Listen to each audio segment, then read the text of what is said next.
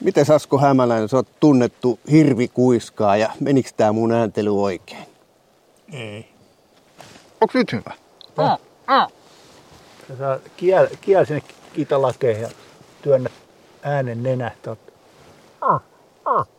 Kieli kupiksen ja vaan se töksäytät niinku, että pitää lähteä palleasta se ääni. Sitten sanot o.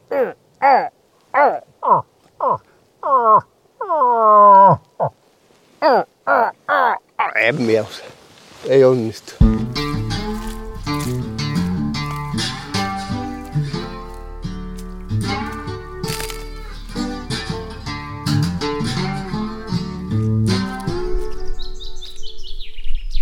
Moi, minä oon Matti Tieho ja tää on Saappaat jalassa. Istun tulien äärellä. Tulen päällä on ritilällä pari makkaraa.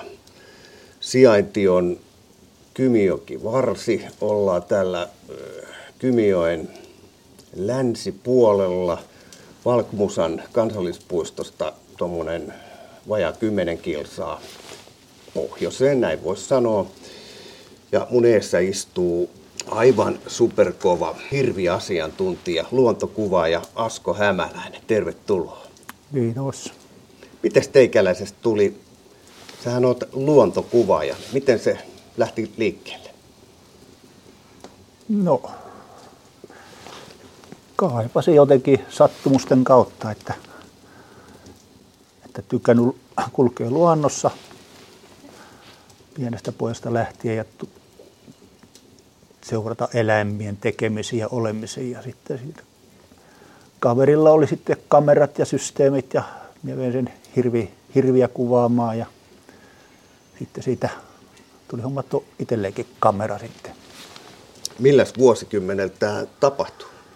No 80-luvun 80. Eli takana on tuommoinen 40-vuotinen luontokuvaajan ura. Onko noin muuten hanhet menee yli siitä? Joo, menee väärään suuntaan, pitäisi mennä etelään. No ei niillä vielä kiire, mutta kohta ne lähtee varmaan. Joo, tossa kun tulin tänne autolla, niin huomasin pelloilla oli aika paljonkin hanhia, että nyt ne parveutuu ja kohta ne sitten lähtee. Joo. Mites tää sun suhde hirviin? Mikä on sun ensimmäinen mielikuva tai muistikuva hirvestä? No varmaan oli kotokeittiön ikkunasta, kun oli tällaiset keväiset emon karkottamat vasat. Sattumoisin niin kuin juoksi pellon poikki aidosta välittämättä, että ne meni niin komiasti ja ylivästi ylitte niistä. Ja se on niin kuin ensimmäinen muistikuva hirvestä. Eli olisi ne tämmöisiä ylivuotisia? No nimenomaan, että ne oli niin kuin vähän omineen, niin ne kotipaikka nyt ei ollut ihan sellaisella alueella, missä hirveät tykkäs liikkuu, niin tällaiset satunnaiset, kun oli vähän niin kuin omineen, niin ne ei tiennyt vielä, mistä hirvien pitää kulkea oikein. Niin. Eli mä yritän nyt kuvailla sen, tai kuvitella sen tilanteen. Sä oot ikkunan takaa ja katot ja pihalla on aita, ja menikö ne sen aidan ylinää? Ei pihalla, vaan pellolla.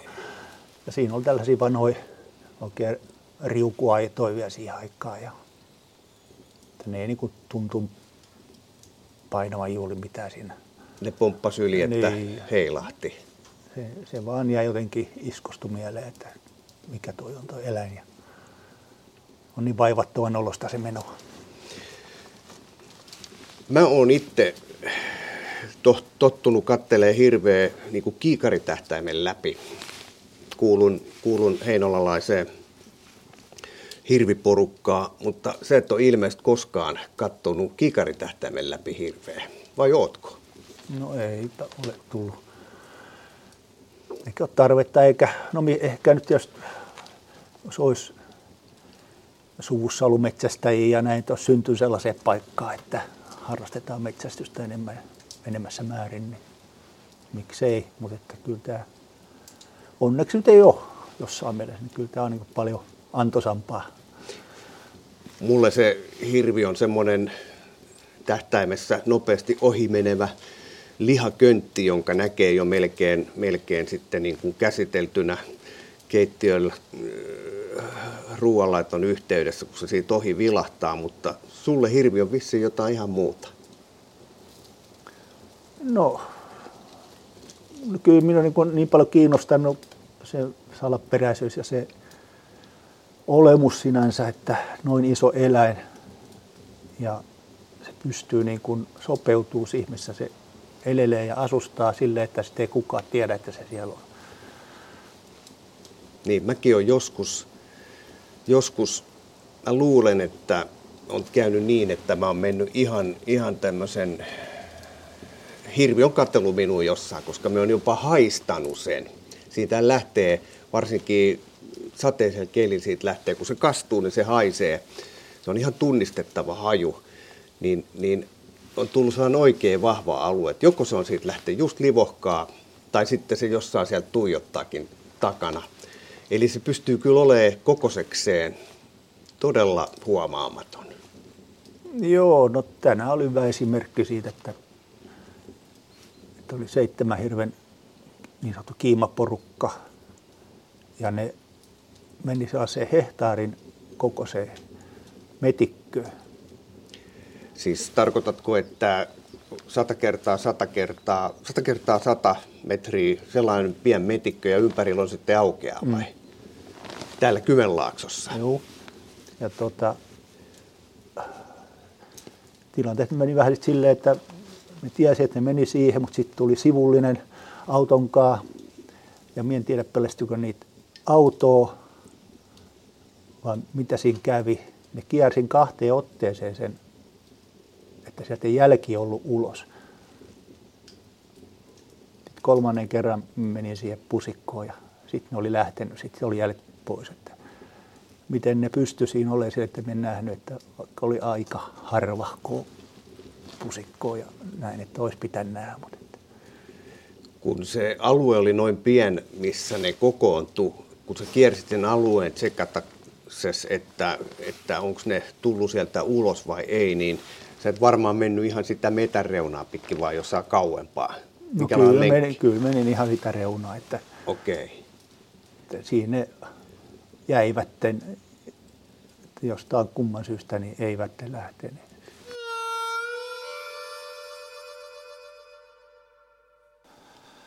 Siinä on tämän paikkakunnan kaveri.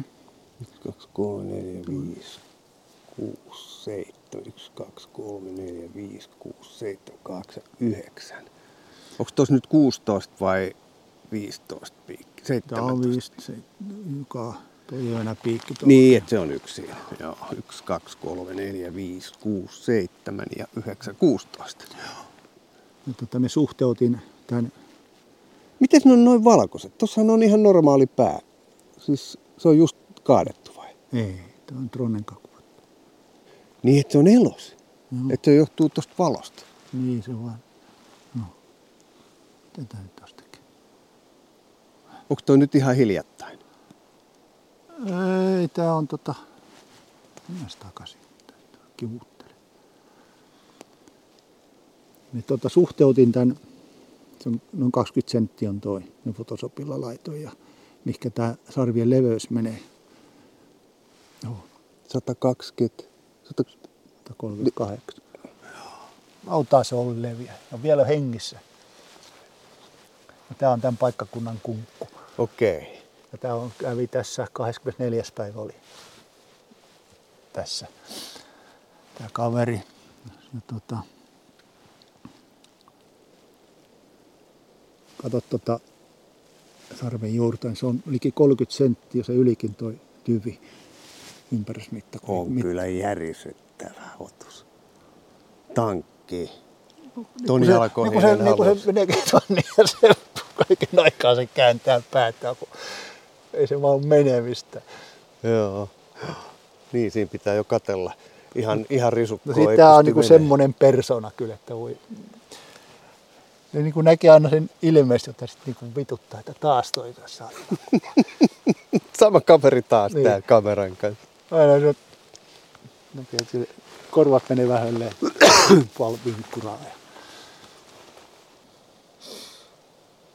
Tuossa on se 22 piikkinen se on, mutta sillä on tuollaiset jännät sarvet. Niin ne nousee ylös, niin. Ne ei ole sitten sillain niin kuin leveät. Niin, piikkimäärä on valtava elukka tämäkin. 10 metristä nähnyt sen, tämä tuli koirahaukulla. Sanoin vähän ääntä, niin sen tuli. Katso, se on YouTubessakin se video. Onko toi täällä kans, täällä samoilla alueilla? Se on tuolla Inkerosten puolella. Okei. Joo. Ja mulla on paljon tällaisia tuttuja, mitä minä olen seurannut. Ja... Mutta sitten nimi ei anna niille kuitenkaan. Ei, se on, ne on vähän niin kuin... No onhan tästä sanotaan isoksi pojaksi tätä. Kaikki tietää, että sun iso poika ja sitten on. Sitten on vaan tuossa joen toisella puolella, kyllä nekin sen tietää. Ja viime vuonnahan sen tuossa siis simessi, hyvä että henki lähtenyt, mutta oli teinä saanut iso ampua, että oli vasajahti ja se vähän tari tuuriikin. Että. Ja täällä on mennyt, aikanaan mennyt monen passimiehen eestä, mutta että se on just sen takia, että silloin on se jatkumo, että sit on vasaa kyllä riittää. Ja joo, minä annan kyllä arvoa tällaisille kavereille, jotka... malttaa, ettei ne sählää ja nujata. No, niin sanotaan, että enemmän se niin kuin hattu nostaa kuin se, että se kaadat jonkun ison, että sitten sulla on ne sarvet siellä seinällä. Että onko se mikään? Mm. Se on niin kuin ihmetyttää just näissä hirveästi, että miten se pystyy niin kuin 1-2 häviää siitä sillä, että sieltä kuulee ja kuinka se on niin kuin tämä on mystistä välillä. Mulla jäi mieleen, me jututin Marjo Kämäräistä tuossa joku aika sitten ja erehdyin heittää sille sellaisen väitteen, että nykyään tämä metästys on sellaista, että eläin jää aina kakkoseksi, niin se sanoi, että ei todellakaan. Se on ihan päinvastoin, että 99% sen virheen tekee ihminen, että se eläin harvoin erehtyy ja silloin kun se erehtyy, niin silloin sillä käy tietysti huonosti. Ja esimerkiksi hirvi oli esimerkki, niin se sanoi, että se on aivan käsittämätön otus, miten se jallittaa metästäjiä. No silleen, että annetaan se mahdollisuus. Kyllähän se nykypäivänä se niin tekninen suoritus on tuo metsästys jo, että se vanhakantainen samoilu ja tämmöinen niin kyllä on niin unohdettu, että kaahataan metsäteitä pitkin ja on koirilla pannat ja systeemit ja joka ukko pystyy seuraamaan, missä mennään ja se on salamasotaa niin sanotusti, että se on kyllä ihme, että ne vielä pystyy, mutta onhan tämä nykymetsätalouskin tietysti hirveelle suotuisa, vaikka se on tietysti tämä haittaakin, että on isoja aukeita, mutta että ne pusikot, mitkä sitten vesottuu, niin sitten se pääsee sinne suojaan ja siellä lymyillään ja hirvi käyttää sen niin hyväkseen sitten. Mä jututin Kari Kilpimaata tässä joku aika sitten. Käytiin lintusafarilla Savukoskella ja se puhui näistä etelän miehistä, jotka tulee Lappiin metästää hirveä. Ja se kuvaili, on jäänyt mieleen jotenkin tämä sanonta, että nykyään koirat on niin hyvin koulutettu ja sit niitä on paljon. Ne tarttuu hirveä kuin virus ja seuraa. Että jos sen hajulle pääsee, niin se on meno sitten. Ne seuraa niin kuin ihan loppuun saakka. Eli siinä kohtaa, kun hirve saa näköetäisyydellä se koira, niin aika varmaa se lopputulos on. Onko tämä liian helppoa nykyään? No ehkä sitten on tuo koirien jalostus, kun mennyt siihen, että se on se vietti niin rankka niille, että ne ei tule enää sieltä haukulta pois, että ne haukkuu niin kauan aikaa, kun ääntä tulee. Siinä on se, että voisi niin kuin aina hirveäkin aatella siinä, tai niin kuin mennä itteensä siinä, että vuorokausitolkulla kuuntelet sitä louskutusta. Niin ettei se hirveästä varmaan kiva ole kuunnella. Niin, ja siinä on elämä kyseessä. Niin, mutta onhan tietysti elämä siinä suhteessa, mutta tämä niin koirien harjoittaminenkin siihen toimintaan, niin se on aika onko se raakaa, mutta sellaista kuvittelut itse. Niin, se on vähän niin kuin tämä nykyyhteiskunta muutenkin, että ollaan tehokkuus viiää ihan huippuunsa. Niin, siitähän tässä on kyse. Niin. Meillä on se verenhimoinen, vahvat riistaveret omaava koira. Sitten meillä on sitä puhelintekniikkaa nykyään ja sitten varsinkin täällä etelässähän tämä hirvenmetästys on sillain helppoa, että teitä menee siellä ja täällä, niin autollahan siellä sitten niin kuin liikutaan. Mm. Mites sä oot kuitenkin hyvää pataa näiden kymenlaaksolaisten metästäjien kanssa sillä, että sähän oot ollut seuraamassa hirvenmetästystä. Joo, ja pikkupoista astikkaan olin ensimmäinen, vartui sitä syksyä, että pääsi silloin ainakin varmuudelle näkee hirviä. Me ajettiin peltoaukeelle ja minä siellä pongailin kinkareiden kanssa niitä sitten ja ihailin sitä menoa, kun ne sattui kohdalleen, mutta ei niin kuin, mun metsästä ei vastaa mitään, että ne on niin harrastus ja sillä hyvää ja mä teen omaa juttua, niin, mutta mulla ei ole niin kuin rajoja eikä kaato- tai huvausmääriä, että mä pystyn niin ympäri vuoden harrastamaan ja niin poispäin, että se on. Tässähän on tämäkin nykyään, että hirvestäjäthän käyttää näitä riistakameroita, saattaa käyttää ympäri vuoden, eli hirville voidaan antaa jo suurin piirtein nimi ennen kuin kausi alkaa, ne tulee niistä riistakameroista niin tutuiksi. Ennen ehkä oli vähän vaikeampaa siinä suhteessa, että kun lähdettiin, kun kausi alkoi, niin sitten mietittiin, että mitähän sieltä nyt sitten löytyy. Että jonkunlaisia lankoja saatettiin virittää tai jotain muuta, mutta ei missään tapauksessa ollut sellaista tarkkaa käsitystä, kuinka paljon sitä riistaa siellä omalla alueella on, kuin nykyisin. Kiitos tämän tekniikan. Mutta teikäläinenhän on siis, voiko näin sanoa, että sä oot kuvannutkin hirviä sieltä 80-luvulta saakka, siis yli 40 vuotta. Ja se sun tarkkailu ei jää vaan tähän hirvikauteen silloin, kun sit metästetään, vaan sä seuraat hirviä ympäri vuoden. Joo, se on niin kuin, että mikä siinä, että sitähän se pitäisi vaan saada kaikki mahdollinen kuvattua, että nyt on.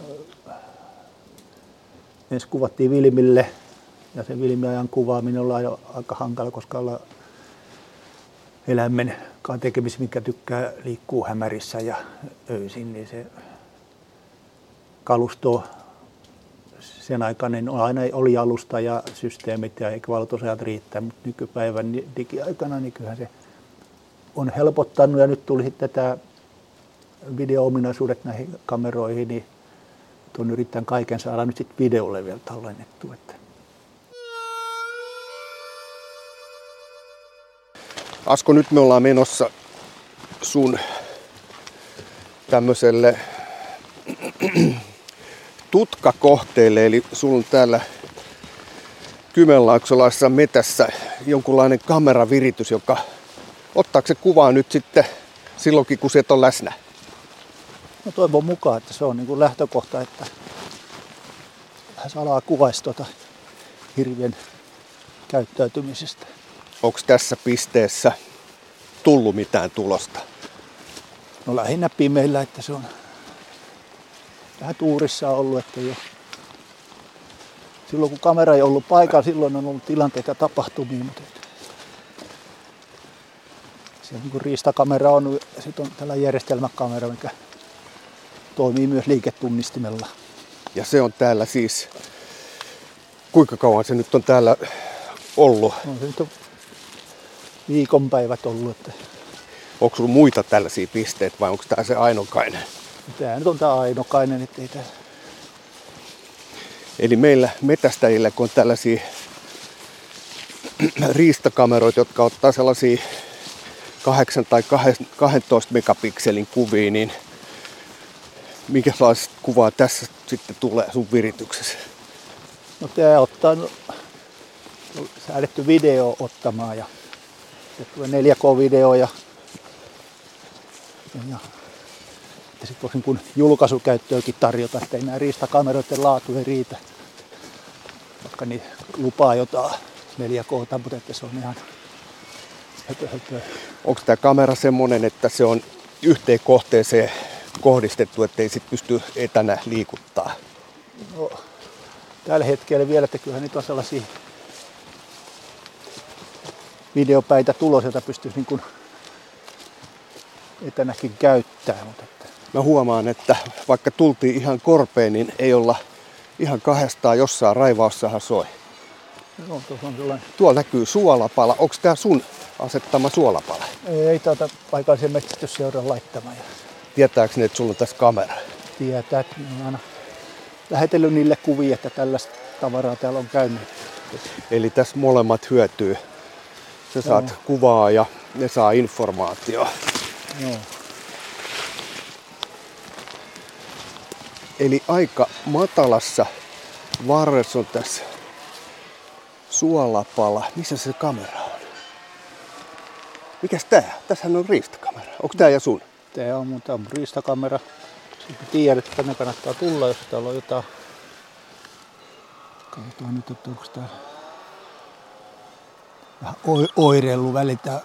Vähän niin kuin näillä on vehkeillä yleensä. Että... Onpas hassu juttu nyt, kun avattiin tämä kamera, niin me huomaan, että sä oot laittanut ihan samanlaiset patterit tähän laitteeseen kuin meikäläinen eilen omaa. Joo. No, täällä... Siinä on joku. Onko toi... 60. Eli se on joku hiivilehmä. Niin. Joo, vasa. Joo. Siinä on kaksi vasaa lehmää. Tässä näkyy päiväsaikaa käynyt hyvillä valoilla, mutta että yleensä kun ei yöllä käy. Joo. Onko sinulla tällaisia riistakameroita muualla kuin tässä? Ei, tuo on sellainen, mikä ei lähetä, niin on tuo mökkitien varressa. Oo, nythän mä näen, täällä on tämmöinen oikein tämmöinen kamo peitetty. Onko tää jotain Ukrainan sotakalustoa vai? Voiko tähän mennä eteen? Joo, itse asiassa mä kattelin tässä tänään ennen kuin tänne tulin, niin YouTubesta jonkun video, jossa oli muistaakseni 18-piikkinen sonni ja se pyöri siinä mun mielestä siinä kuului jotain sellaista niin kuin napsuttelua tai klikkausta ja sitten kuului sellaisia houkutteluääniä. Taisi olla teikäläinen, kun siinä äänteli. Joo, se oli aika mielenkiintoinen tilanne sinänsä, että kun kaikki natsaa, niin sitten natsaa. Että sain kaverilta muutama päivä aikaisemmin riistakamerakuvan komias sonnista ja mietin, että missä tämä majailee. No se antoi sitten vinkin, että mikä alue suunnilleen, no, mulla oli jonkunlainen kuva siitä Totsavitaipaleen suunnalta ja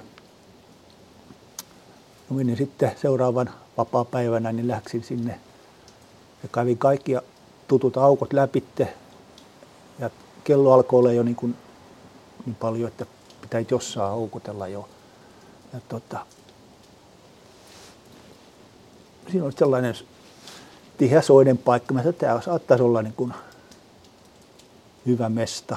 Hyppäsin autosta ulos ja kerran kiakasin, niin sonni vastasi parin sadan metrin päästä.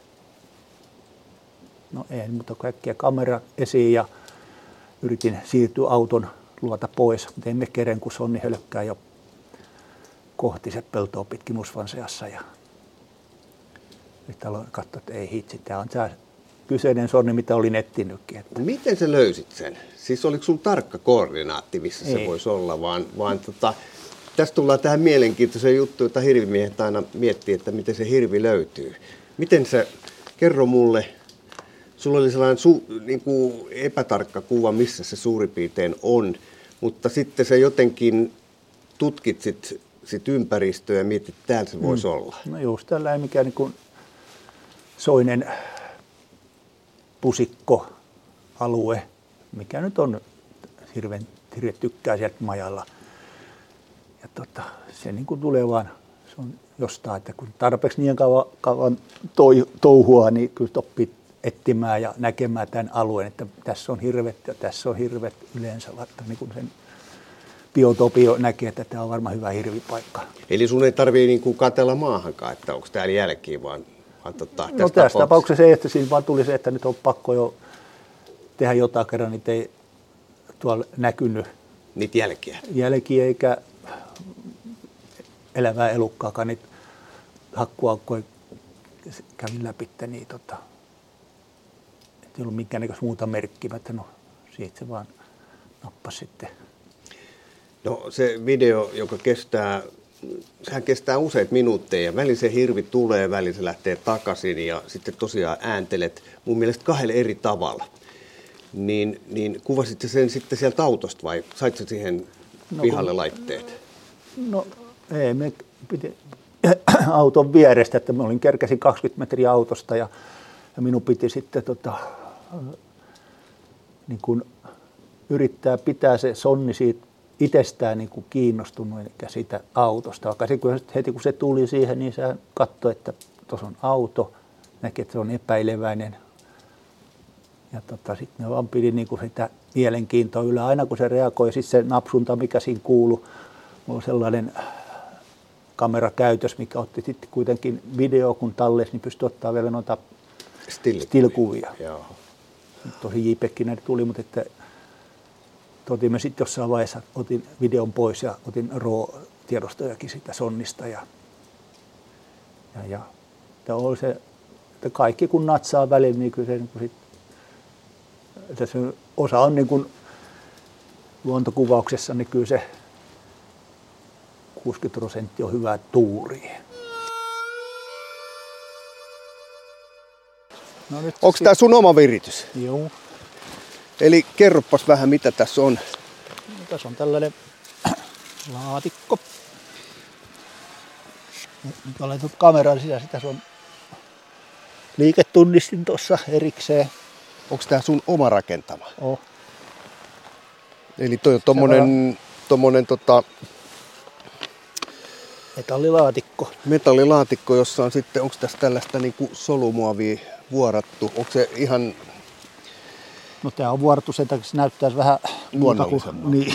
Joo. Ja toi on tommonen niinku kottaraisen pöntön kokoinen metallilaite. Nyt täällä on kamera ja täällä ei varmaan muuta ole sitten kuvattu kuin maisemaa, luulisin. Kerran se ei lähtenyt enää päälle. Eli aku on loppu ja kortti täynnä. Eli siellä on nyt sitten parempaa kuvaa.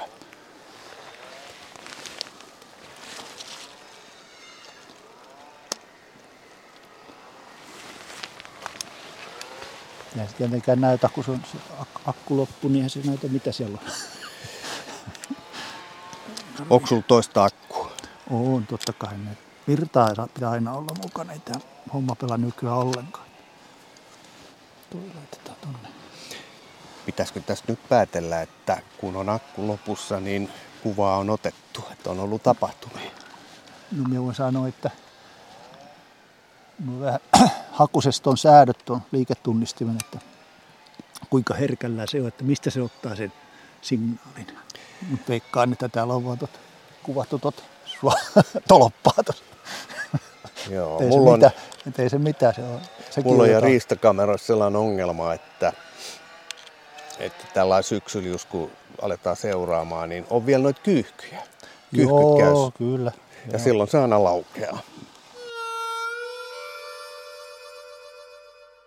Sä oot viime yön esimerkiksi ollut metässä, yöpynyt metässä ja ollut hirvien perässä hakemassa sit kuvaa. Kuinka monta vuorokautta vuodessa niin kun kuvaat hirviä? Kuvaat sä mitään muuta? No, kuvaan. Kyllä kaikki elukat ja linnut ja kaikki käy tuossa, kun ne hollille sattuu, mutta kyllä se, niin kun se hirvi on, siitä lähdetään etsimään. Ja sitten on tietysti jotkut soitimet keväällä ja tällaiset muuttolintusydämit, niin ne kyllähän ne ottaa osan ja aikansa, mutta että kyllä kuitenkin, että jos haluat tietää ja saada kaikki vaiheet kuvattua siitä, mitä hirveän elämä kuuluu, niin ja sitten tiettyjä asioita, että pystyisi niin kuin sitten sitä hirven käyttäytymistä sun muuta, että siellä, mitä on niin kuin omassa mielessään tämä hirven käyttäytyminen yleensä, niin että se ei välttämättä minun mielestä ole sitä, mitä tutkijat laukoo tuolla, että kyllä on. Että se sellainen, mitä tuolla luonnossa on nähnyt ja mitä lukee noista hirven käyttäytymisestä sun muusta, niin kyllä aina välillä, mistäköhän näitä taas juttelee. Ne on siellä kirjoituspöydän takaa tehtyjä. Niin. Mites tämmöinen kiinnostaa, kun tosiaan ympäri vuoden seuraat hirviä, niin muuttuuko hirven käytös tällaisilla niin kuin kymenlaaksolaisilla mettäalueilla, kun se alkaa se hirvestyskausi? Näetkö sen käyttäytymisessä jotain muutosta? Totta kai. Kyllähän se, kun se, mitä se nyt sitten kesän aikana tapaat jotain tuttuja hirviyksilöitä, että ne tottuu siihen sun liikkumiseen. Ja, niin kyllähän sitten taas se luottamus karsiutuu pois saman tien, kun metsästys alkaa, että siellä ei enää millään hakkuaukoilla patsastella, että kyllä se nyt alkaa se lymmääminen vähäksi aikaan. Niin kauan kun se, että siirrytään aina palosan aikaan, niin kyllä ne harvemmin näkee, että kyllä sitä aina pimeässä sitten touhutaan pellolla, jos tullaan niin syömään. Ja rohkeus kyllä katoaa hirvestä. Siis tarkoitatko, että ennen hirvestyskautta, kun kuvaat hirviä, niin ne on tietoisia siitä, että sä oot siinä, mutta ne ei välitä sinusta? Joo, no se on just sitä tiettyä luottamusta, että ne haistaa ja kuulee jo, tunnistaa jo auton äänestä, toit kaveri tulee. Ja että minä olen paljon kuvannut autosta, että hirvi on ihan 10 metrin päässä, käy makuulee ja syö ja on niin kuin omia. Mutta että niin kauan kun pysyt autossa, niin kaikki ok, mutta sitten kun se nousit pois, niin sitten se tilanne niin kuin dramatisoituu, että sitten yleensä alkaa pelkäämään. Voisiko se olla niin, että jos se liikkuisitkin eri autolla, niin ne sulle tutut hirvet säikähtäisi eri tavalla? Vai, no vai on siinäkin selvä. On huomannut sen, että kun vaihoin autoon, niin ihmettelin, että mikä näitä hirviä vaivaa. Se vaikuttaa. Niin. No sitten kun yötä myöten tuolla kesäyössäkin ajelee, niin vaikka et kuvaakaan, niin teet niin kuin itseäsi tutuksille hirveelle, että se pysähyt, neuvot ikkunan auki, lähet pois. Jotain? Ei välttämättä tarvitse huudellakaan, mutta että se, ja lähet pois. Joo. Tuolet muutaman tunnin päästä takaisin. Jos sama hirvi on siinä, taas pysäyt ja sitten jonain päivänä se on siinä ja silloin on vielä valo kuvata, niin sitten kuvaat sen. Ja silloin ne touhuaa omia, että se on sellaista totuttamista. Pidät sä hirveä fiksuna? Onko se älykäs olento vai onko se tyhmä kuin saapas? No välillä tuntuu, että se on tyhmä kuin saapas, mutta että kyllä se on. Kyllä se niin kuin, miten sen sanoisi? Riippuu tilanteesta välillä, että kyllä ne niin kuin aika jääräpäitä sit on, että kun ne päättää mennä johonkin, niin ne menee. Mutta että se sellainen varovaisuus välillä sitten tuntuu, että no eipä se nyt mikä totakin vaivaa. Että. Ja sitten onhan tietysti, että sit se totuttaminen sun muu, että se aiheuttaa sitten välillä niitäkin, että sellaisia tilanteita, että no ei se nyt, kaikki on ihan kotoon. Että. Onko se niin, että sä saat parempia kuvia hirvistä, kun ne tottuu sinuun, kuin että jos menisit kerta rysäyksellä jonne tuntemattomien hirvien joukkoon? No kyllähän niitä pälisteleviä hirviä on sitten kuvattu ihan tarpeeksi, että kyllä sitä omaa luontaista tekemistä niin haluaa saada niin kuvattua enemmän kuin sitä patsastelua, kameratuijottamisesta. Sehän oli niin kuin Vilmi-aikana kamerat piti, peililliset kamerat, kun ne piti meitä kilahti, niin silloin se, aina se tilanne laukesi aina siihen. Sitten alettiin tuijottaa. Sitten se oli, tämä nykysysteemit, niin ne on äänettömiä, että voit kuvata stilliäkin ihan sinne, että ne ei tiedä mistään mitään, että se olet kuvaamassa. Niillähän on tosi hyvä kuulla. No se on niin äärettömän hyvä, että sen takia niin se on, yleensä tykkää mennä itekseen juuri, että se mitään ylimääräistä ääntä ei saa, eikä vahingossakaan saa päästä, että sitten se on aina se, että jos mokaa, niin mokaa itse eikä kaveri. Onko se niin, että jos astut risun päälle ja sen rasahtaa, niin peli on menetetty? Ei se välttämättä mitään risurasaus, mutta kaikki muu ihmisen aiheuttama mekkala. Että yleensä tuossa houkuttelussakin, jos on tällainen tilanne, että hirvisonnilla on vaikka naaras jo siellä kierroksessa ja että saa sitten tulee niin kuin kuvattavaksi, niin sitten usein on saanut hirven tulee sitten, kun minä niin itse pitää, että mulla on paremmat sienpalot täällä. Että minä juoksen siellä, jos saa metikössä, että risut paukkuu ja roikaa ja pian sellaista älämölöä, että viimeinään kiinnostaa, että tuolla on. Onko käynyt koskaan niin, että kun juokset ja pidät älämölöä siellä metässä, niin sattuukin niin, että siellä on joku toinen ihminen, joka ihmettelee, että mikäs tällä kaverilla on?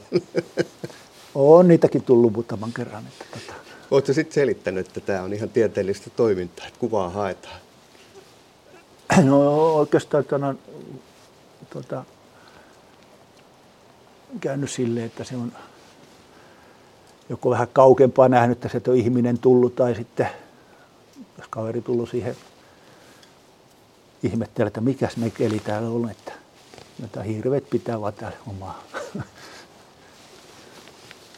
Niin, etten se minä ollut, se oli ne hirvet. Niin, ja tuo kerran kävi tuossa Kuhmossa, oltiin Kempasen karinkaa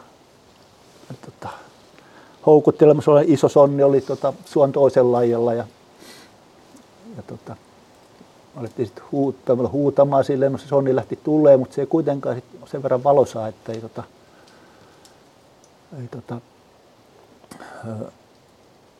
ei uskaltaa lähteä sitä aukeaa pitkin tulleen, se lähti sitten suota kiertää ja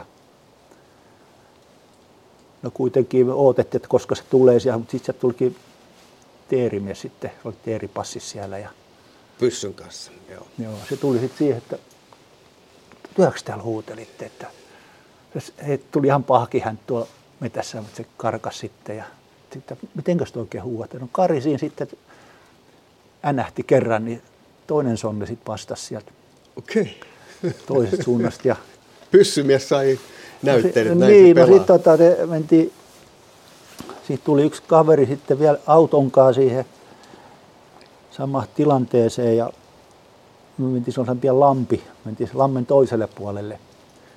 Ja kaverit oli autonkaan siitä tiellä, että siinä jäi sellainen 50 metrin rakonen. Sellainen pikku sonnimullikka tuli siitä välistä äijien eestä, me oltiin siinä lammen takan. Se oli niinku siinä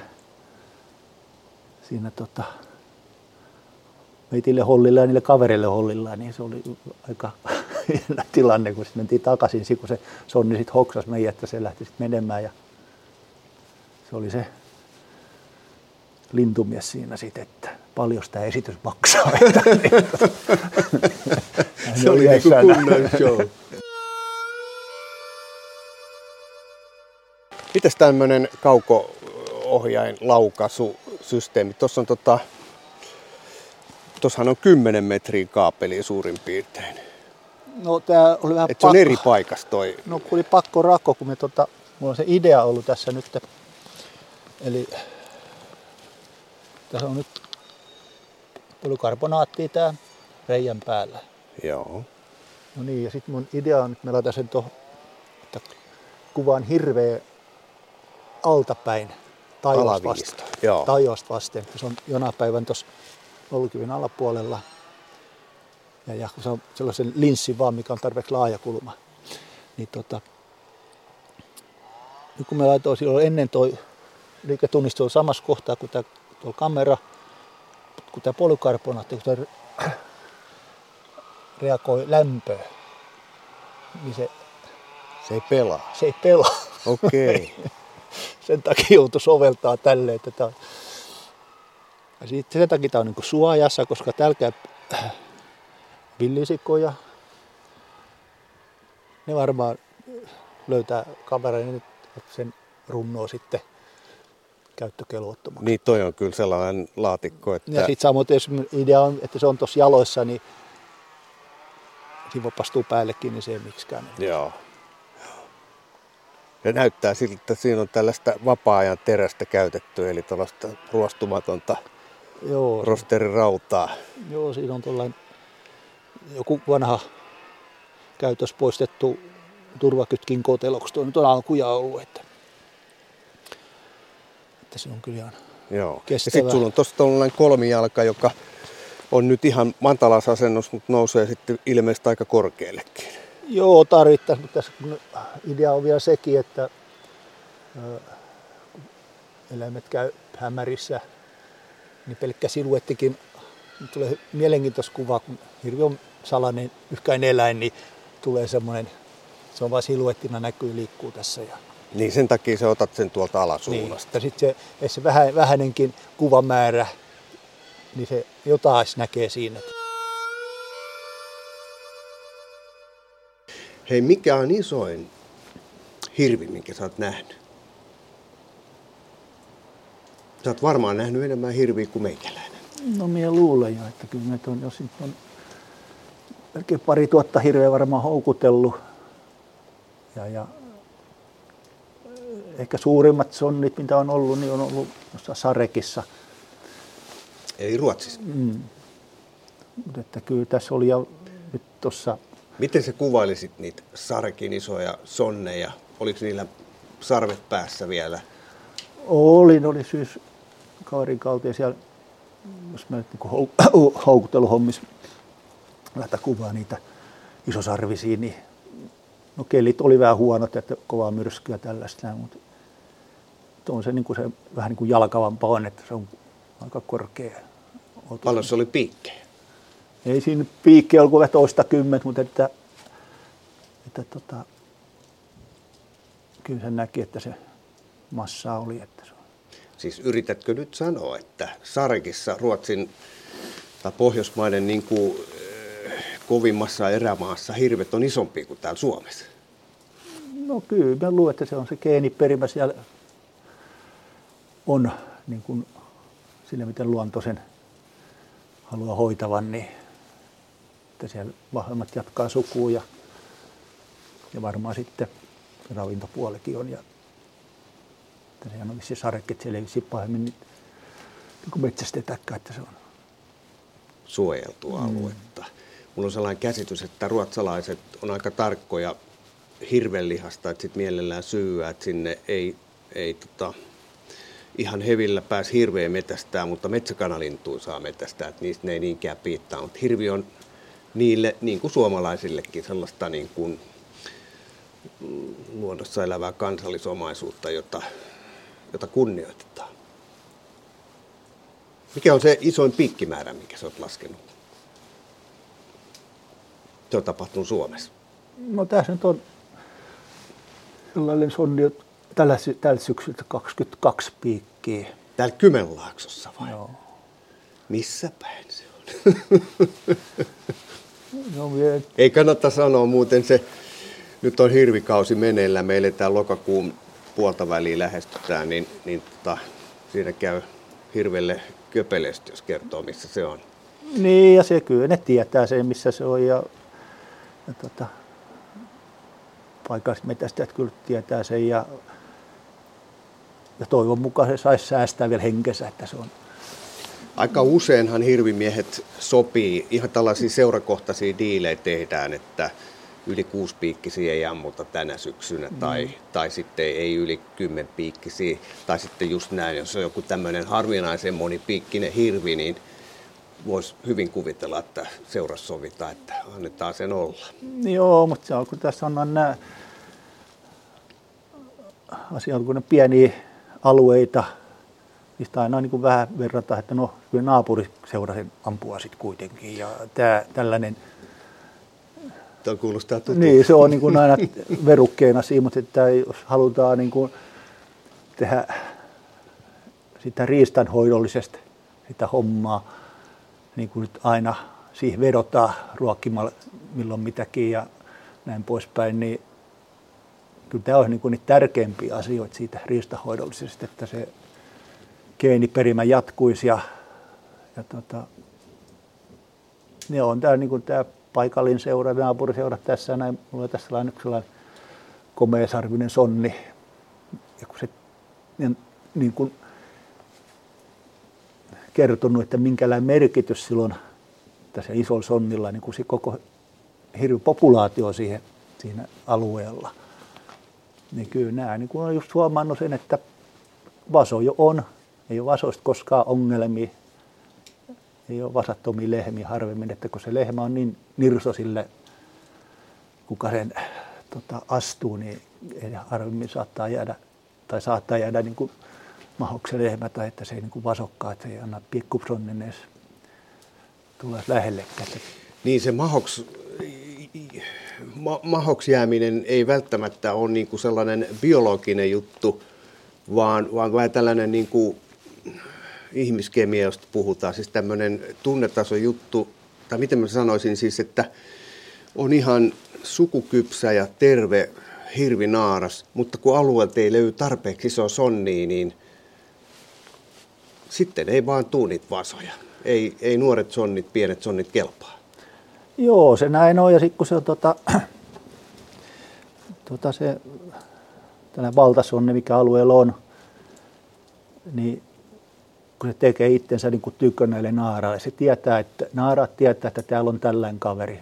Se pitkin syksyä, se alkusyksystä se kiimain alussa se käpäsittelemä sitteää. Ja sitten niille jää se niin kuin mieleen lehmille, että tämä on se. Ja sitten se valtasonnin kiima-alue, missä se enemmän niin kuin pyörii, ne hakeutuu myös sinne sitten kiimahuipun lähestyessä. Ja se valtasonni saattaa niin kuin vuoropäivikään joutua lehmien luona. Sitten viimeinen se palaa sinne keskusalueelle ja lehmät hakeutuu sinne ja sieltä homma hoituu. Niin se on tietysti, että onhan näitä yhdenaikaisia kiimoikia, koska lehmilläkin on se omanlainen hierarkia siellä, että ne ajaa sitten nuoremmat lehmät pois ja niille sit jos siellä hännystelee näitä pienempiä sonnia, niin saa sitten yleensä niin kuin pannut merkille, että kyllä ne vähän niin kuin ikäistensä parittelee siellä, että jos tilanne on semmoinen, että on useampia yhtäaikaisia kiimoja. Tai sitten se on kaksi vanhempaa hirvelehmää, niin sitten se odottaa sit vuoroa, että seura tulee, että niin kuin nyt on parasta aikaa se jälkikiima. Sitten parittelee nyt sitten. Näissä sen Iltalehti vai Ilta-Sanomissa oli ne rajavartioston kaksi hirveä. Niin. Joo. Kun me on päässyt kuvaamaan niin kuin vastaavan tilanteen niin kuin livenä järkällä. Ja se on aika mieletön tilanne, mitä muistaa kyllä ikänsä, kun oli Suomussalmen ja Kuhmon rajamailla. Ja olin ajellut aikaisemmin, nyt meitä teitä sieltä tiesin tarkkaan, mistä etsiin. Ja oli just tällainen pisto meni sitten aijan viertä. Ajoin sitten, että hirvisonni seisoo tuossa korvat luimussa, että siinä 20 metrin päässä. Ja ei se ole toinen toisella puolella. 9 piikkin oli Suomussalmen puolella ja Kuhmon puolella oli se 12 piikkinen. No minä toppasin siihen, hirvet huomasivat minut ja ne lähti sitten eri suuntiin. Ja minä ajoin sinne tien päähän ja mä ajattelin, että mä houkuttelen tätä toista tässä, mikä on samalla puolella. Ja tuulet kävi mulle suotuisasti ja mä en siinä mitään.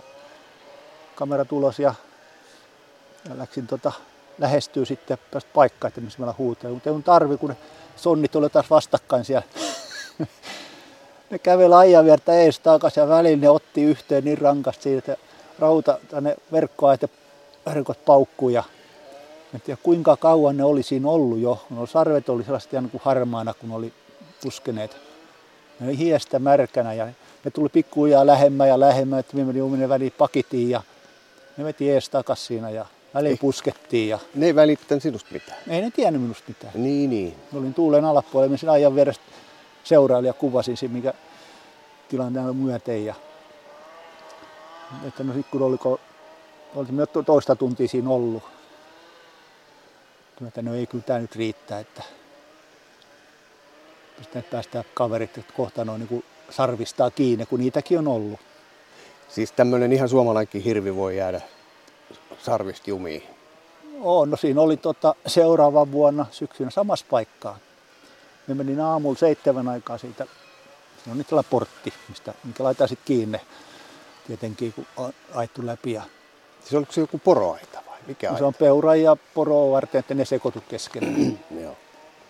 Ja sitten siellä on sellaisia automaattia, että kun aukaisit portin ja sitten ajat ohitte, niin sitten se automaattisesti painaa jousen voiman kiinni. No kuitenkin niin tulin 2 aikaa iltapäivällä sitten samasta portista. Mä katsoin, että siellä on, miten se äijä touhuaa.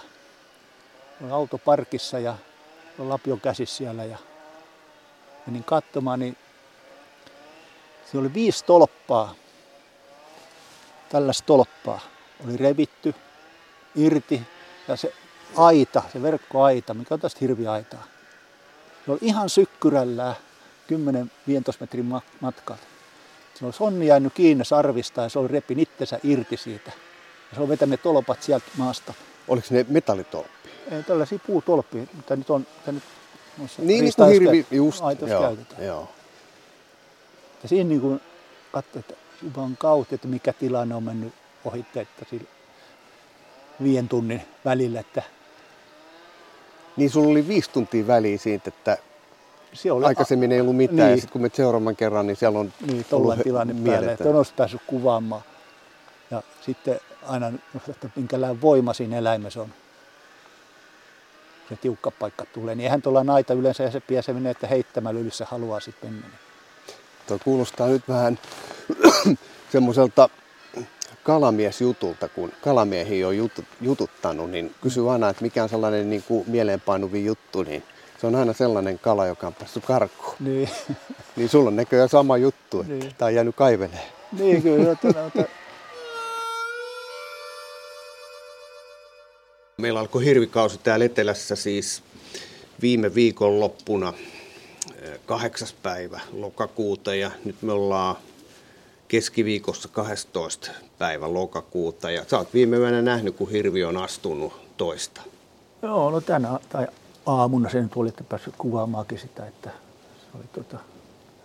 se oli eilen jo ensimmäisen kerran sonni hyppi selkään ja mä sitten eilen päivystin sitä pariskuntaa siellä. Eli tänä aamun sitten natsas, että kerkesin kuvaamaankin, että eilen aamulla oli niin pimeätä, kun tapahtui tämä.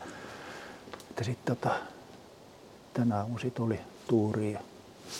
Tänäänhän on kirkas päivä ja se alkoi varmaan jo yöllä. Saitko sellaisen klassisen eläinkohtauksen vasten kuutamoa? Ei, kuu oli sen verran ylhäällä jo, että vieläkin se näkyy jossain tuolla, että kyllä se superlaaja kulma sitten. Että se on. Joo, viime viikonloppuna kattelin itse kuuta, oli täyskuu, niin se oli kyllä tosi matalalla vielä alkuillasta ja alkuaamusta.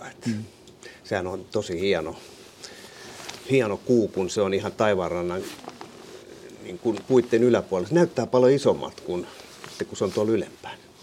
Oletko pannut merkille? Ilmeisesti olet. No, ja sehän on optinen harha vaan. Että... Niin. Joo. Hei, nyt tosiaan 12. päivä lokakuuta sä näit astumistilanteen. Milloin tämä kiima-aika oikein alkaa syksyisin? Täällä Kymenlaaksossa.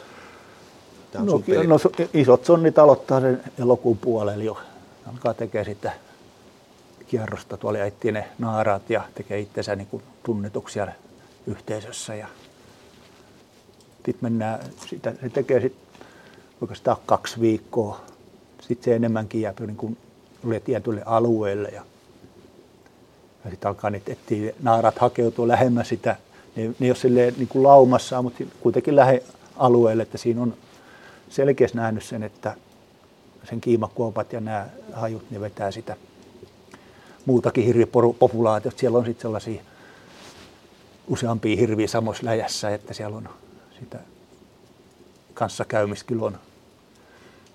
Mutta että täällä se ei niin ehkä selkeästi näy kuin jossain pohjoisessa, missä on niin yhtenäiset mettäalueet. Niin täällä niin rajaa aina tämä pelto aukeaa ja kaikessa, koska se on niin sellainen, kuitenkin aina aukeaa paikkaa vähän varoa? Kun puhuit äsken siitä jälkikiimasta ja nyt tänään tosiaan aamulla olet nähnyt astumistilanteen, niin onko se yksi ja sama hirvi, joka laukeilee silloin elokuussa ja sitten vetää henkeä tässä välillä ja nyt sitten lokakuussa jatkaa? No nyt on se oikeastaan se kiiman niin kuin toinen vaihe, että se ensimmäinen huippu loppuu siinä syyskuun 25 päivän tietämillä. Sitten alkaa nämä isot sonnit tankkaamaan jo, että ne keskittyy aika paljon siis syömiseen. Ja sitten tällaiset hyvät ruokamaat sitten vetää, on sitten apilapeltoa tai sopivia hakkuaukkoja, niin se alkaa kerää sitten porukkaa. Että siellä on sitten yleensä nämä pikkusonnit kerääntyy porukoihin ja muutkin sonnit enemmänkin. Ja sitten lehmät, jotka on jo paritellut, niin ne sitten siirtyy pois sieltä kiima-alueelta ja palaa sinne, missä ne on niin kuin lähtöisinkin. Ja sitten tämä toinen kiima sitten alkaa sitten lokakuun puolella. Eli siellä on eri yksilöt sitten liikkeellä? Niin, siellä on niin kuin nämä nuoremmat ja sitten sellaiset vasattomat naaraat, mitkä on nämä valtasonnin suosikki naaraat, kun se on, tai ne on ajanut yleensä pois ne muut siitä lähialueelta. Että niin kuin tässäkin tapauksessa eilenkin ja tänään oli sellaisia tilanteita, että eilen enemmänkin, kun oli välillä se naaras, kun se oli valinnut sen sonnin. Tämän hän haluaa, ja niin ne molemmat ajoi niitä pikkusonnia loitomassa. Se naaras vaan piti siitä isosta herrasta kiinni, että tämän saa hoidella. Jotenkin sitä niin kuin tekisi mieli ajatella, että se komeasarvinen sonni on se kunkku, mutta onko se sitten näin? Näissä astumistilanteissa siis lehmä tekee valinnan. No, että miksi se tekee valinnan? Että se tosiaan se tekee sen valinnan, mutta että se, kyllä sonnilla pitää olla sitten se, ja se sonnien niin kuin välitä oikeastaan sitten, vaikka se lehmä siinä kiehnää, mutta se niin kuin on ominen, se on niin kuin hommaa vinaka, että kyllä se on niin kuin se vuorovaikutus. Että molempien pitää käyttää oikealla tavalla siinä tilanteessa, että siinä on, että se, niin kuin se pari muodostuu sitten silleen, se kiimapariksi. Onko se niin, että se on niin kuin kertalaaki ja sitten kaikki on ohi vai hengaileeko ne niin kuin monta päivää? No ei, kyllä sitten kun se kiima se vuorokauden suunnilleen kestää. Jos sanotaan, että jos eilen oli ekan kerran tänä näin toisen kerran sen parittelun, niin mikä on se, onko se niin kuin sekunnilleen tarkka aika, että minkä se kiima kestää niin kuin naaralla, ja sehän just onkin niin kuin ongelmallista tässä, niin kuin, että silloin valtasonnin pitää olla oikeas paikka oikea-aikaiset. Ja sitten tietysti on tämä niin kuin, jossain vaiheessa, kun tämä alettiin metsästys alkoi kiiman aikana. Syyskuussa, niin, joo. Että mitä se aiheutti sitten justi, että ne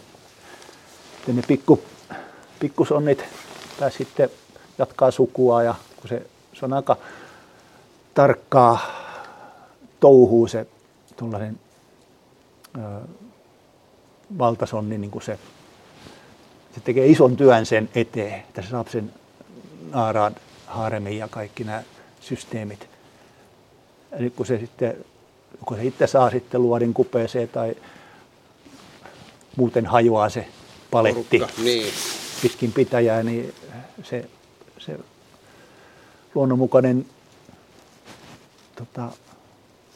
ei toteudukaan, että se on. Siellä sitten pääsee vähemmän, pienemmät sonnit jatkaa sukua ja heikommilla eväillä olevat. Ja sitten se niin kuin ne vasatuotto pienenee ja ne on pieniä yksilöitä ja tällaista näitä. Kyllä se niin kuin tärkeä osa on se kuitenkin, se ison sonnin olemassaolo siinä, ja kaikki nämä tällaiset ison sonnin tekemät, etenkin haju, niin se on semmoinen, sen kiimakuopat ja nämä, niin se niin kuin nostaa sen naaraan virettä, että se kiima tapahtuu ja se hajusysteemi on niin kuin tosi tärkeä siinä, että sen takia nämä pienet sonnit ja sitten käy siellä ison sonnin kiimakuopilla piahtaroimassa. Ja eli sen ison sonnin se hajujälki on niin kuin parempaa kuin se. Joo, se on justiin näin, että se niin kuin nostaa sitä kiimavirettä ja se olemus ja kaikki se tekemiset, että tämä tämmöinen mahkoilu, niin se, kaikki tämmöinen niin kuin ajaa sitä asiaa eteenpäin, sen naaraan kiima kehittyy siihen, että sitten se on tiettynä aikana ja sitten varat syntyy tiettynä aikana. Ja milloin tämä loppuu sitten tämä jälkikiimatilanne? No kyllä se alkaa niin kuin sitten olemaan lokakuun puolen välin tietämillä. Sitten saattaa vielä tulla kolmaskin kiimahuippu, että joku naaras saattaa olla, mutta kyllä sitten jo se vasat saattaa syntyä jo niin myöhään kesällä, että silloin sitten selviytymisvaikeuksia seuraavasta talvestakin. Että. Olisiko nyt tämän perusteella sillä järkevää, että kun se lokakuun alus kuitenkin etelässä tämä hirvikausi alkaa, niin siinä alussa ammuttaisiin vaan vasoja? Ettei ammuttaisi niitä isoja sonneja tai lehmiä? Niin, no mutta sehän on aika useinhan kyllä menettä vasajahan ihan saa aika alkaa, että se, koska niistä on monella seurasta aina pulaa, että ne pitää saada, koska se hankalin vaihe on se varmaan se vasalupien.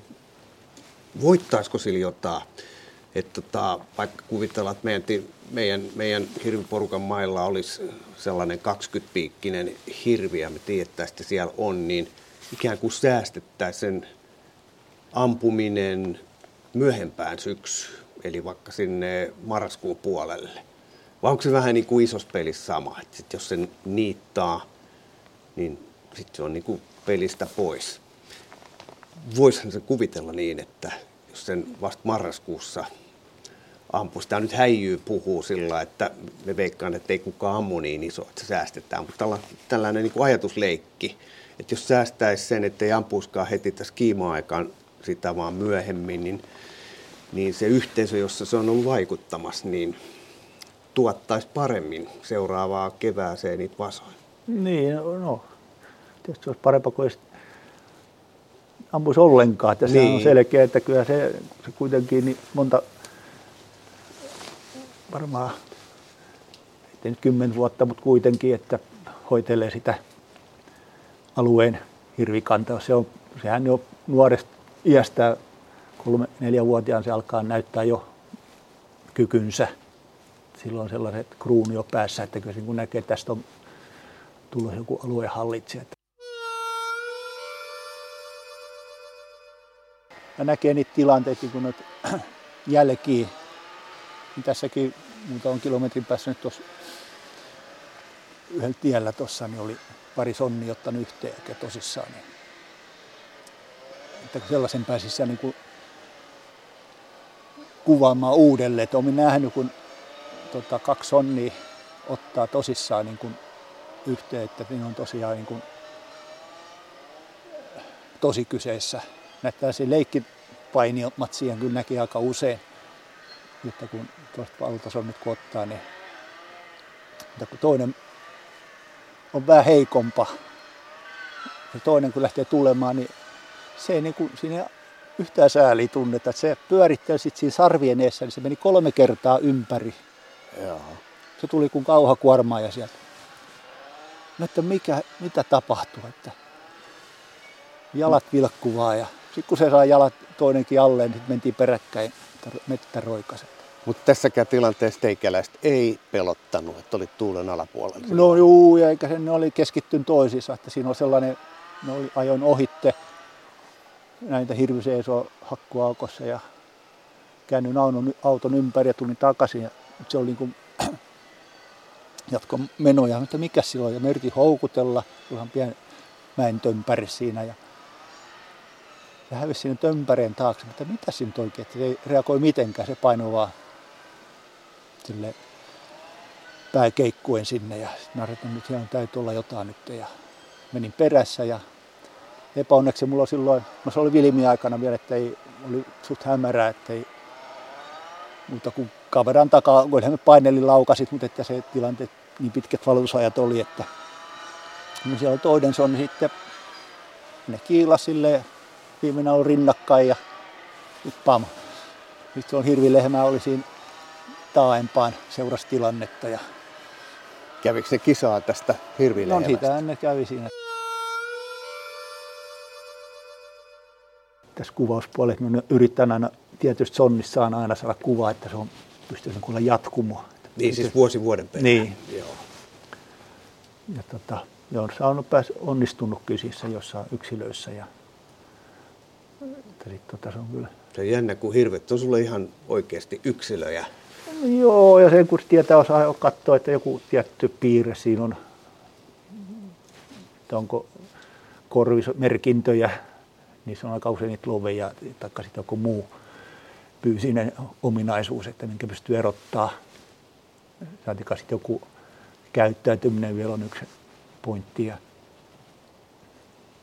Kun mä luon katseen Kauko-itään, niin musta kaikki Kauko-idässä asuvat näyttää samanlaisilta.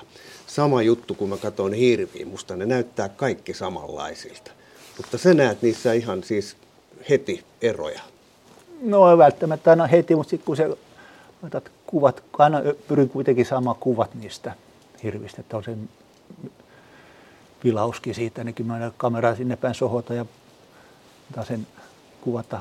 Ja sitten sieltä alan tutkimaan. Ja se on niin kuin jännää se, että on, kuka tämä on, että mistä tämän erottaa jostain toisesta. Ja no sonnithan nyt on helppo silleen, että niissä on persoonalliset se sarvikruunu, että sehän erottuu jo. Mutta että hirvilehmissäkin saattaa löytyä sellaisia pieniä piirteitä, mistä ne,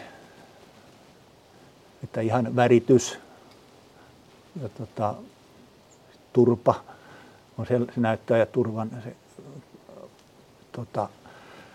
mikä siinä on sellainen tuntoelin siinä kärjessä, sellainen karvaton täplä, niin se on jokaisella ihan omanlaisella. Okei.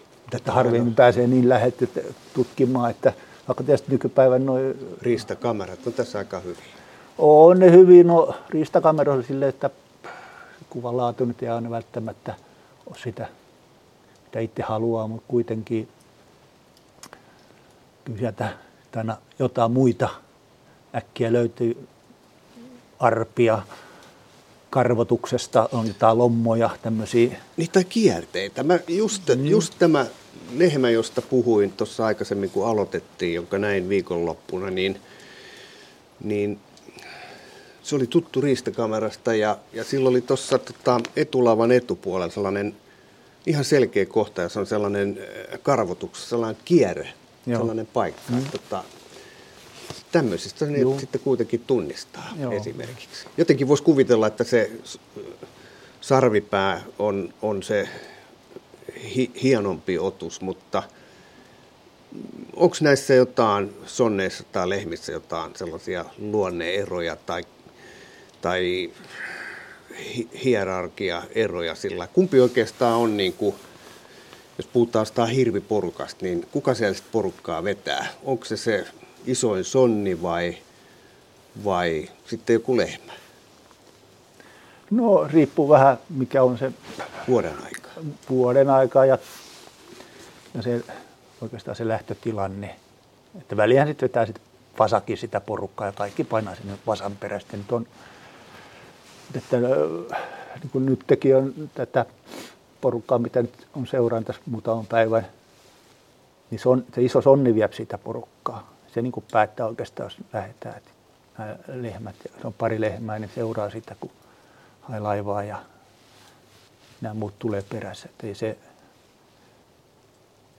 taas joissain tilanteessa niin, ja vuoden aikaa, niin, kun ne laumoissa on, niin kyllä se talviaikaa, niin se on välillä se on niin kuin sattuma, että kuka sitten jää, mutta kyllä se niin kuin yleensä kun lähtee niin kuin ajoketjunesta tai niin kuin hirvilehmä menee siellä keulalla useimmiten, että se on se.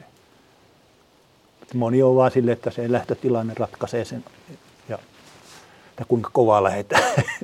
Niin, se voisi olla niin, että jos on vaikka lehmä, kaksi vasaa, sonni peräkkäin menossa tiettyyn suuntaan ja sitten eestä kuuluu rasahdus, niin ihan luontevaahan se olisi, että se viimeisenä oleva sonni lähteekin päinvastaiseen suuntaan, jolloin muut seuraa sitä. Tai jos se rasahdus tulisi perästä, niin sitten se lehmä edelleen veisi sitä. Varmaan tämmöisetkin vaikuttaa. Niin, se on niin tilanteesta kiinni, että se on. Tuossa Mettäkylästä oli yksi sonni, oli löytyn kuolleena ja sillähän oli patsassa ja selässä oli reikiä, mistä oli sitten nämä raatokärpäsen toukat, niin paino läpi, että se oli. Oliko ne sarven? No ne on sarven piikit työntänyt läpi, että se oli. Sieltä se puhkeaa, niin sinnehän ne, jos ne raatokärpäset muniikin sinne reikiin. Ja. Eli aina kun metästä löytyy hirven raato, niin kyseessä ei ole epäonnistunut kaatolaukaus. Ei. No sehän toi yksi surullisen kuuluisa tapaus Säveröllä, josta syytettiin salakaadosta jotain kaveria. En muista nimeä, mutta kuitenkin oli tällainen tilanne. Löydettiin naarashirvi kuolleena.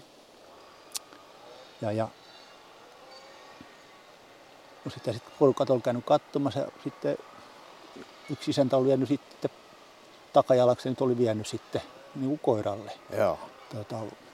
Joku tällainen tarina se nyt kuitenkin oli. No sitten siitä kiinnosti sen jälkeen poliisikin, kun siellä oli. No niin, sitten siellä oli poliisi ja joku paikallinen riistavalvoja sitten oli käynyt tutkimassa ja ne oli etsinyt luotia sieltä. Niin haravankaa ja kaikkea, mutta luotia ei löytynyt. Sitten oli sellainen nahkan palanen, missä oli kaksi reikää ja yksi sellainen palkeen kieli. Ja minä sitten kain kuulla siitä, ja nämä samaiset kaverit oli sitten siinä ollut siinä autolla. Minä ihmettelin, mitä nämä on, mutta ne oli just tämä poliisi. Joo. Ne oli rekkari ylös ja ne alkoivat minua kiutelemaan, että millä asioilla minä liikun siellä. Ja no ei siinä mitään. Minä kun sain kuvat. Ja mulla oli sitten kyseisestä sonnista oli kuvat olemassa. Ja elossa siis? Elossa. Tai se oli, lehmä oli kuollut, mutta sonni oli. Joo. Mutta ne nahkas olevat piikin reijät, ja ne sattuu niin kuin se vasemman sarven etupiikkeihin justiin. No sitten se kun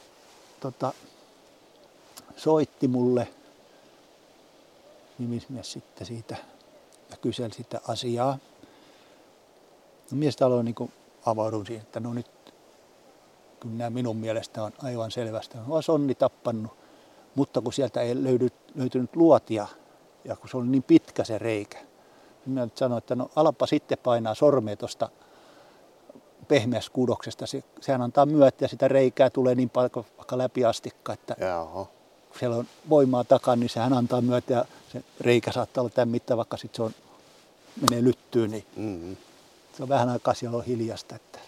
No, minä sanoin siinä vähän aikaisemmin, että, niin, että mulla on kuvia todisteet kyllä tästä, että nämä ja sarven piikit ja nämä välit sattuu just niihin reikiin. Että. Ja se kolmio, mikä siitä tuli. No kyllä minä sinua nyt sit uskon, että. Mutta kuitenkin tämä tilastoidaan tänne, arkistoidaan salakaaton. Mutta minkä takia sonni tappoi lehmän? No siinä tullaan taas siihen tähän kiimakäyttäytymiseen. Eli syksyä elettiin tässä kohtaa, että oli niinku oikeastaan niin. Kaatoaika. No syksyä elettiin kiima, saattaisi olla vielä, näin sen lehmän pari päivää aikaisemmin. Ja se on tuplavasallin lehmä ja silloin oli kyllä aika vähän sonnia. Silloin ei ollut tätä sonni-lehmäsuhde. On niin kuin aika nurinkurin silloin. No kuitenkin sonni tarvii sitä. Pitää päästä puskemaan. Se on yksi teoria mulle, että se kun oli jossain Ähtärissä oli laitettu iso sonni lehmien kaavaa, niin se ei päässyt niin purkaa sitä testosteronia kaveriin, että niin pitää päästä vähän niin tappelemaan ja uhittelee. Niin, se saattaa purkaa siihen sitten. Siihen lehmään. Niin. Tai sitten on tää tällainen, olen päässyt niin näkemäänkin sellaisen tilanteen, kun oli sonni ja kaksi lehmää, oli vanhempa nuorempa lehmä ja sitten tämä nuorempa kun alkoi vähän niin kuin sitä sonnia siinä vokottelee. Niin tämä lehmä tuli, ja se sonni oli taas mielissään siitä. Sitten tämä vanhempa lehmä tuli siihen väliin ja ampasi siihen. Ja tämä sonni oli silleen, että nyt loppuu tämä leikki, että vielä niin tämän tuikkaa. Se oli silleen, että näki heti, että nyt on... Liikkuvat takana. Niin. Mm. Tämä on toinen. Ja siellä on toinenkin lehmä ollut ja siellä on käyty vähän kiistaa ja sitten se sonni on... Tai sitten siinä kiiman touhussa niin saattaa asiat sekaantua, kun on paljon hirviössä. On toinenkin sonni on ja se on... Sitten ollaan oltu puuta vasten ja se on...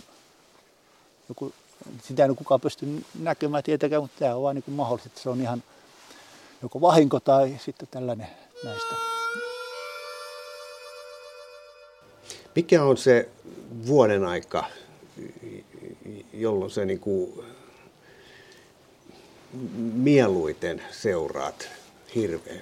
Jos katsotaan niin kuin tällaista vuoden kiertoa, niin sä seuraat siis läpi vuoden. Onko jotain sellaisia herkkuhetkiä, joita sä odotat jo etukäteen? No onhan se keväinen vasominen ja pikkuvasathan on niin hellyttäviä otuksia ja sellaisia, että sitten samoin tietysti paras aika nyt on just tämä syksy, kiima-aika. Silloinhan hirvi on komeimmillaan, että se on niin kuin keväinen hirvi. Se, kun karva lähtee, niin se on aika raasun näköinen otus. Niin, ja se taitaa olla vähän hoikemassakin kunnossa. Niin, no kesän se aikaan just, se niin, tulee. Niin, että nyt se on niin näyttävän millään toi. Kun sä liikut näiden hirviporukoiden kanssa ja tähtäilet niitä hirviä kameran, et kiväärin kanssa, niin tuntuuko pahalta, kun sä näet, että sulle tuttu hirvi on kaadettu? No kyllähän se tietysti, aina, että no etenkin jos se on niin kuin silleen, että se on niin kuin tosissaan kesyntynyt, että nyt taas tarvitsee etsiä seuraava yksilö, tai joka on sellainen höveli, että se niin kuin saa sen luottamuksen. Luotu, että kyllä se on aina...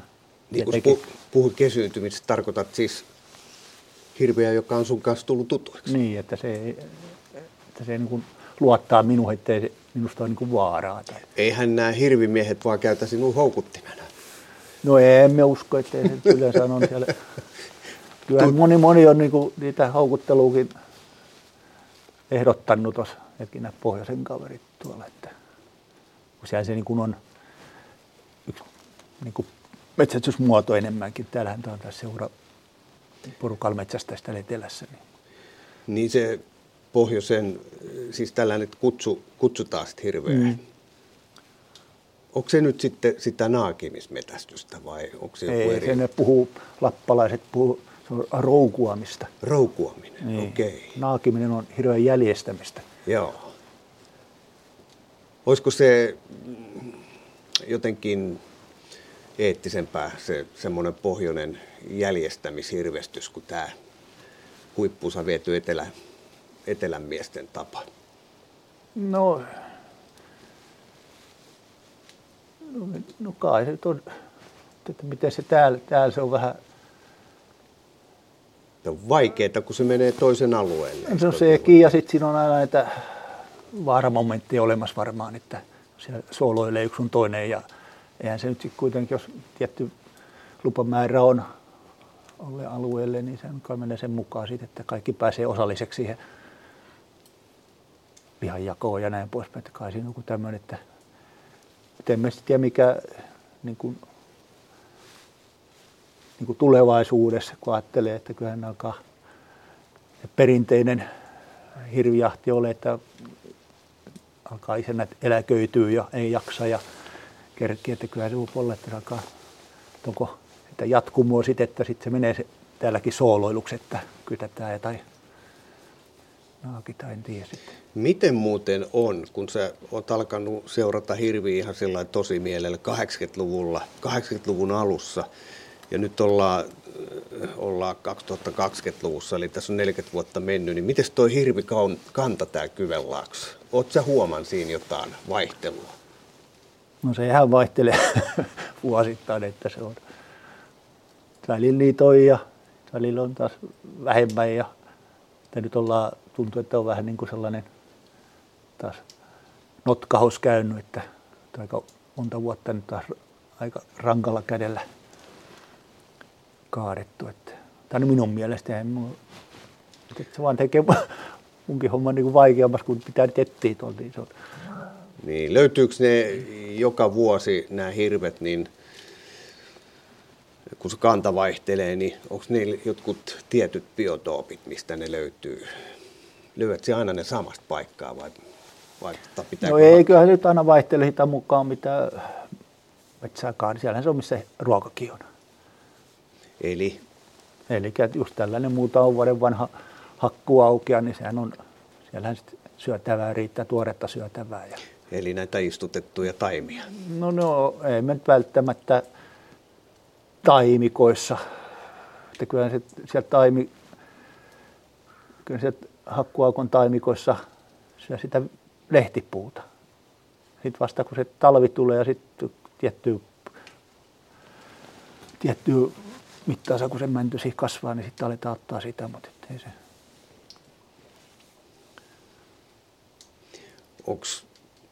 Onko sun mielestä, onko se niin, että hirvet on oikeasti uhka metsätaloudelle vai miten sä näet?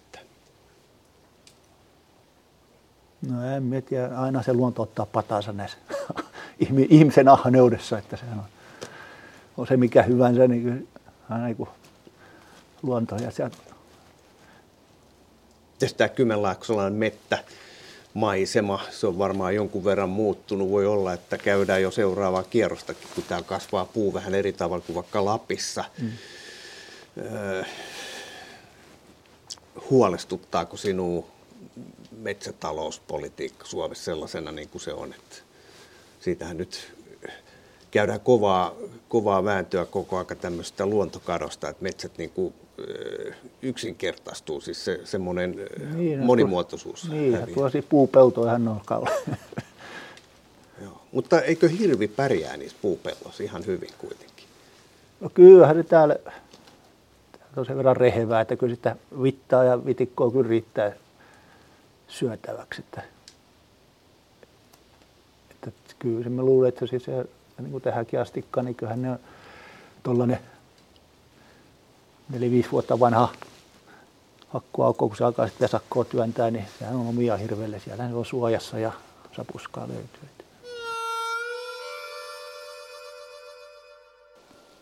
Mä jotenkin pidän hirveä sellaisena aika lutusena luonteena, mutta ei, kaiken aikaa niillä on kähimintä.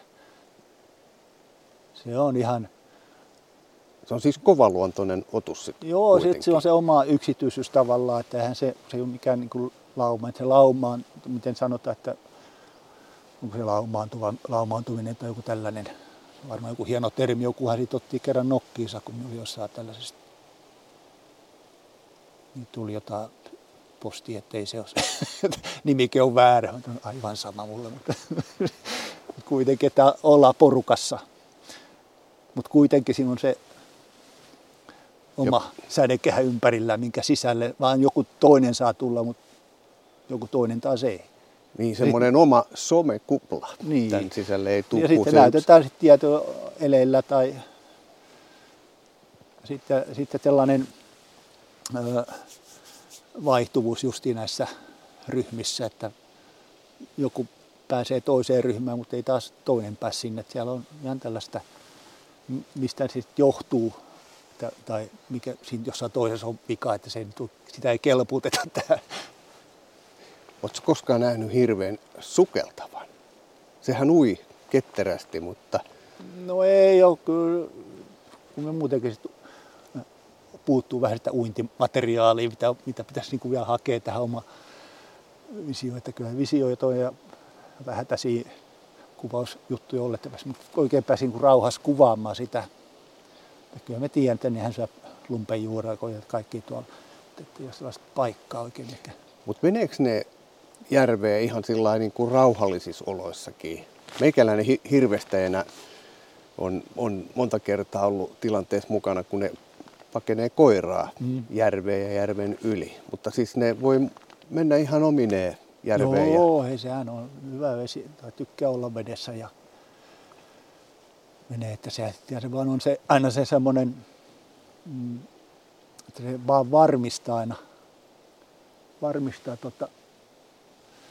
niin kuin vastarannan ja se on hyvin tarkka siitä, että kun se menee sinne veteen, ennen kuin se menee, että se on.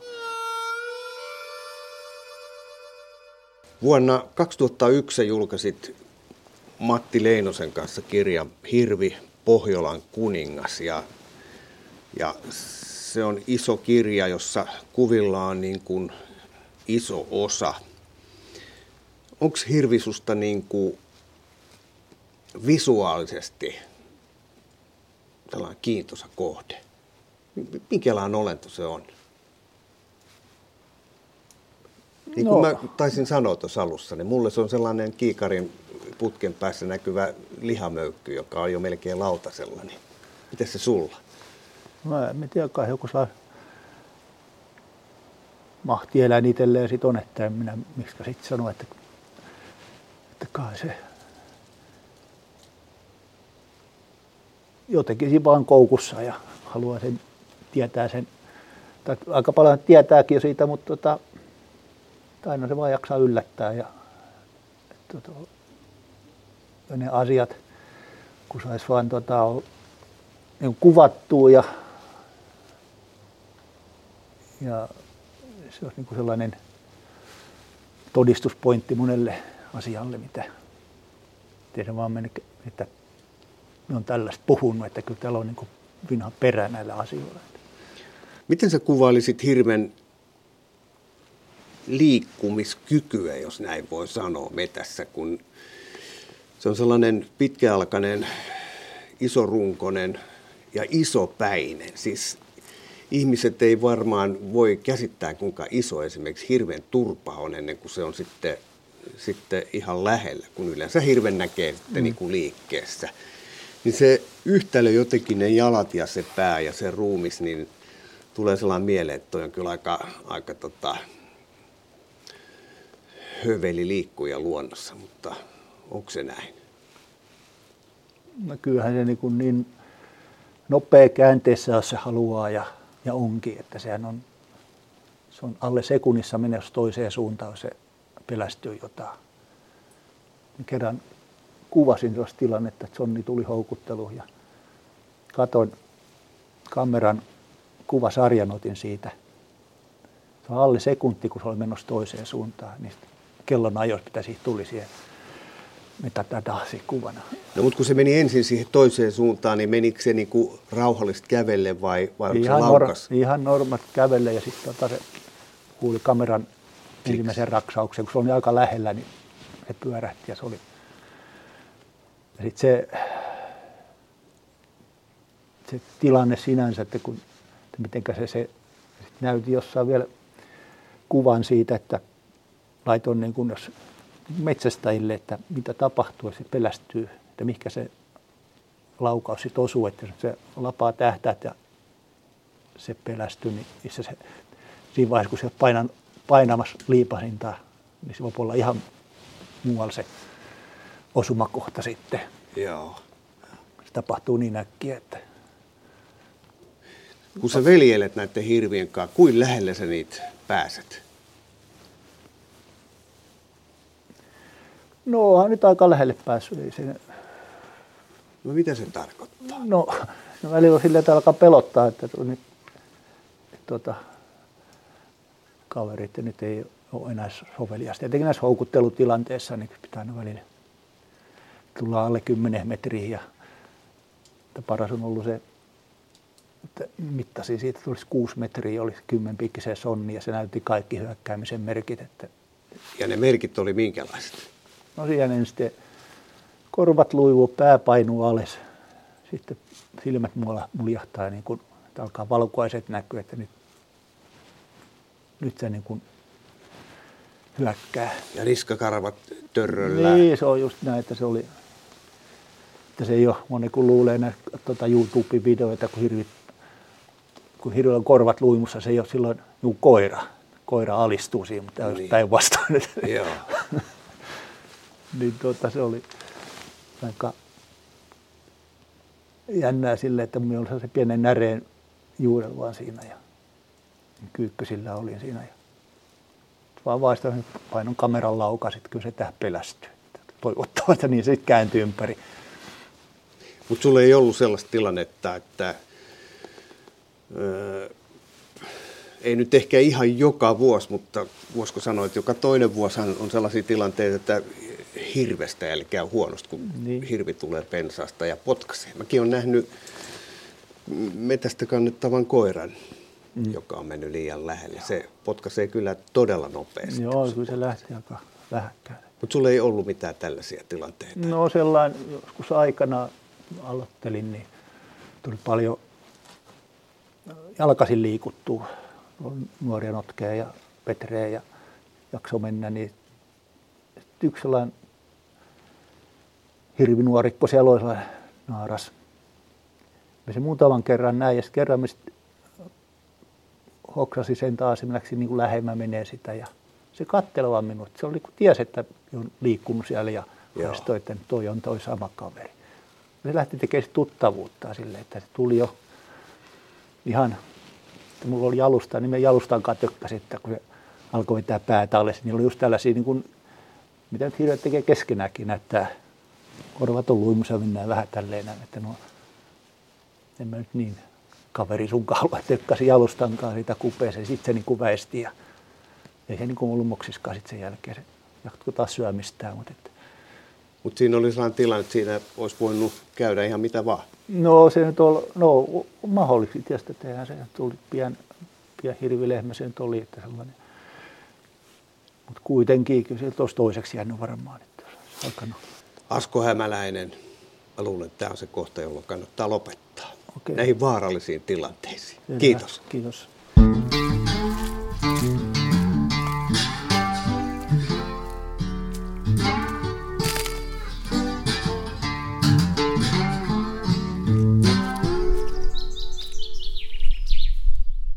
Tämä on Kouvolan Sanomien Saappaat jalassa -podcast. Pysy ajan tasalla paikallisista asioista ja tilaa Kouvolan Sanomat diginä edulliseen tutustumishintaan osoitteessa kouvolansanomat.fi/podcast-tarjous.